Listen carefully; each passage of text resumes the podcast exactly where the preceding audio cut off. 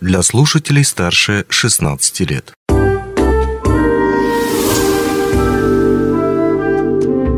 Гости дневного эфира. Денис Передонов в студии. Здравствуйте. В сегодняшнем интервью мы поговорим на тему наставничества, ведь это важно. Чувствовать э, рядом опору, того, на которого можно положиться, спросить совета, а потом, гляди, и самому стать тем, кто когда-нибудь придет тебе на помощь и подскажет да расскажет, что да как. В гостях Андрей Котельников, руководитель проекта направления программ развития персонала корпоративного университета акционерной компании «Алроса». Андрей, здравствуйте. Здравствуйте, Денис. Вы у нас были уже не раз в студии, мы говорили про наставничество и про другие разные программы, но, возможно, кому-то из наших слушателей мы расскажем об этом с самого начала, что такое наставничество и в чем его основные преимущества. Вот от этого толкнемся, потом далее.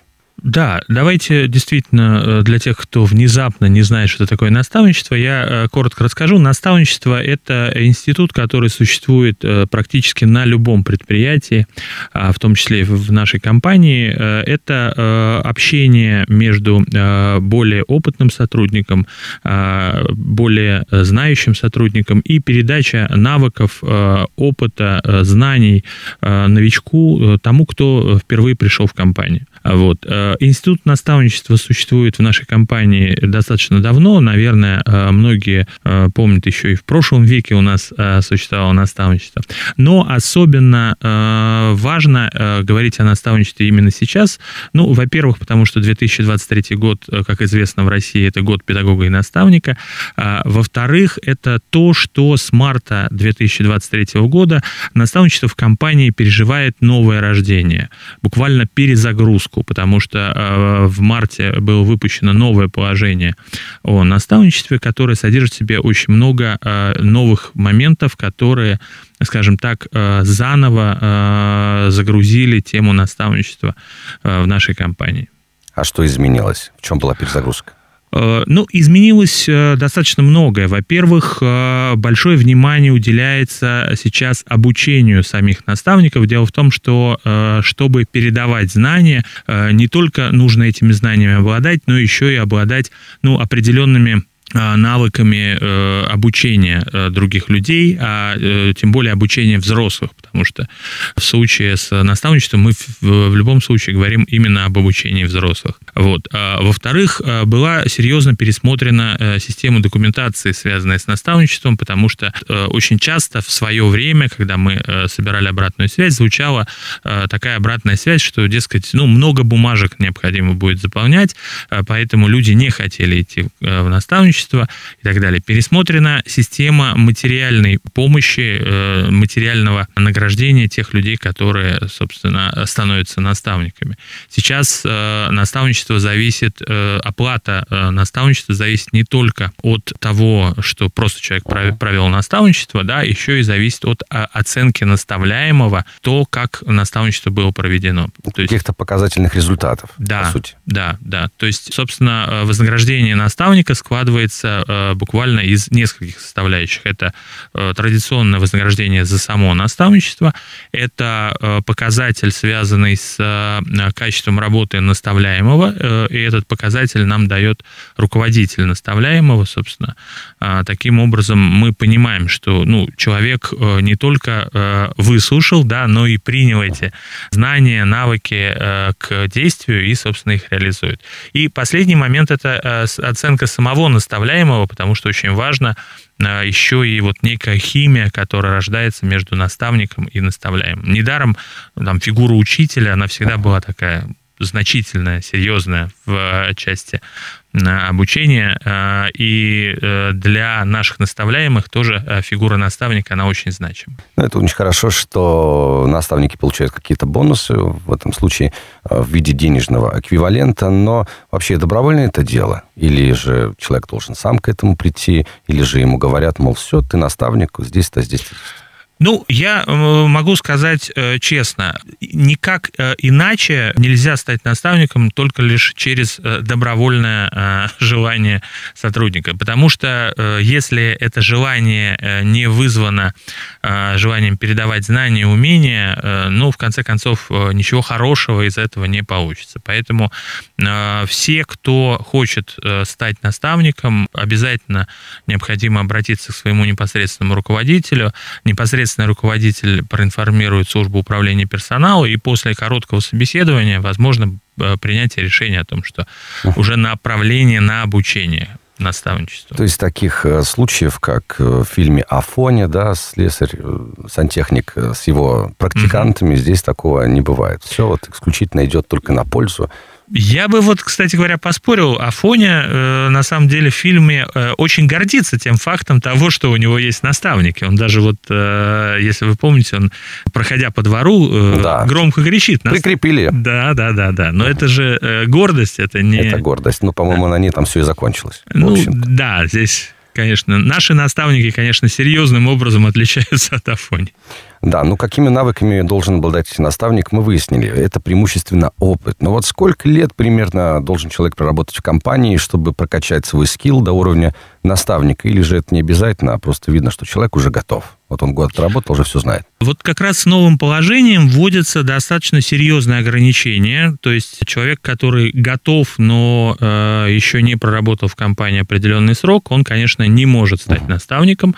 Э, если говорить о э, рабочих, то это э, не менее двух лет э, работы, э, не менее двух лет стажа. Если говорить о э, специалистах э, и э, руководителях, это не менее одного года.